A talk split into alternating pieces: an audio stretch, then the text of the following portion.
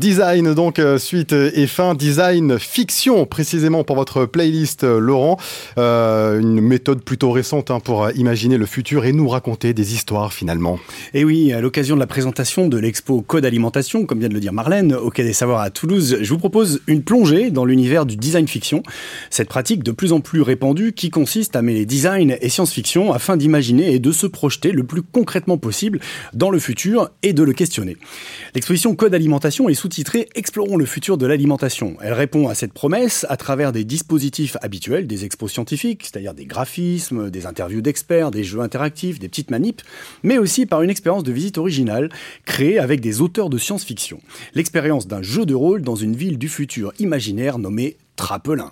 Bien sûr, la scénographie de cette ville est plutôt symbolique, mais on peut y découvrir de curieuses affiches et même des objets qui n'existent pas encore aujourd'hui, comme par exemple un porc côtier sur sa branche. Savez-vous ce qu'est un porc côtier, Gislain bah, Ça n'existe pas encore aujourd'hui. Ah, Comment voulez-vous que je sache? Ah si En fait, il s'agit d'une nouvelle espèce végétale qui a les mêmes propriétés qu'une espèce animale, le même goût, la même texture, les mêmes apports nutritionnels. Le porc côtier est issu d'un croisement entre l'arbre à pain, l'églantier et le maïs. Le porc côtier pousse sur une treille, comme on peut en voir dans les jardins. Sur la treille pendent des fruits à protéines qui ont une vague allure de côte de porc. Ces fruits à forte teneur carnée, qui réjouissent à la fois les amateurs de viande et les véganes, ont des fibres très denses et sont riches en protéines, savez-vous Leur goût se rapproche aussi de la viande, et dans le futur, cette plante sera plutôt répandue dans le monde agricole. En tout cas, c'est ce que nous en disent Catherine Dufour, Licam, Norbert Merjanian et Jean-Claude Duniac, qui sont les quatre auteurs de SF qui ont participé à ce projet. Évidemment, il s'agit d'une spéculation, vous l'avez bien compris, une fiction, et non pas d'une prédiction du futur. Sa principale fonction, c'est de nous interpeller pour nous interroger sur cette idée qui est déjà en cours aujourd'hui, hein, de faire ressembler certains végétaux à de la viande pour mieux nous aider à nous passer de la viande alimentaire, euh, animale. je sais pas si vous me suivez, moi je me perds. On trouve déjà des steaks végétaux dans n'importe quel supermarché. Cette idée de porc côtier et sa description narrative ont ensuite été confiées au designer Alexandre Chasseriot, qu'on connaît bien au Quai des Savoirs, afin qu'il puisse lui donner une forme, des couleurs, une matérialité, un poids. Puis, l'équipe de conception de l'expo a fait réagir des scientifiques sur ce port côtier. Est-ce que c'est totalement loufoque? En quoi cette idée nous parle des recherches actuelles et des tendances de la recherche en agronomie pour le futur? Vous pourrez découvrir leurs réponses en parcourant cette expo. Et sans le savoir, un peu comme M. Jourdain faisait de la prose, vous voici pris dans une démarche de design fiction.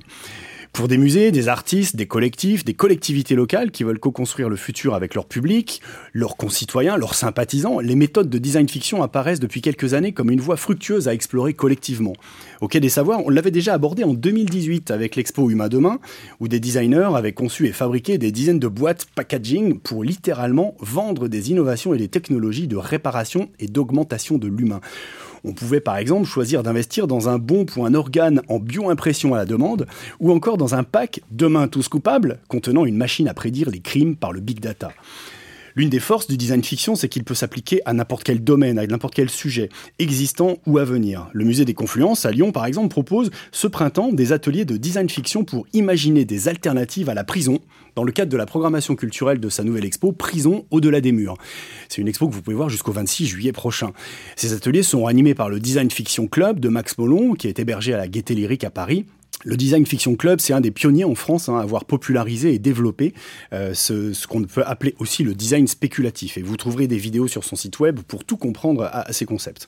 Enfin, une dernière référence pour aujourd'hui, c'est celle du podcast Bio is the New Black, conçu et réalisé par Élise Rigaud, doctorante et chargée de cours à l'université Toulouse-Jean Jaurès dans le laboratoire LLA Creatis et aussi au LAS CNRS. Elle propose une rencontre passionnante avec David Benke, chercheur et designer à Londres au Royal College of Art, sur les enjeux et les perspectives du design spéculatif appliqué au champ des biotechnologies. À noter les très nombreuses références proposées par Elise dans le descriptif de cet épisode. Bref, vous l'aurez compris, construire le futur ensemble passe par raconter des histoires, faire vivre ces histoires entre science et fiction, design et science-fiction. Merci pour cette belle histoire. Il me tarde de découvrir vos recettes de porc Laurent.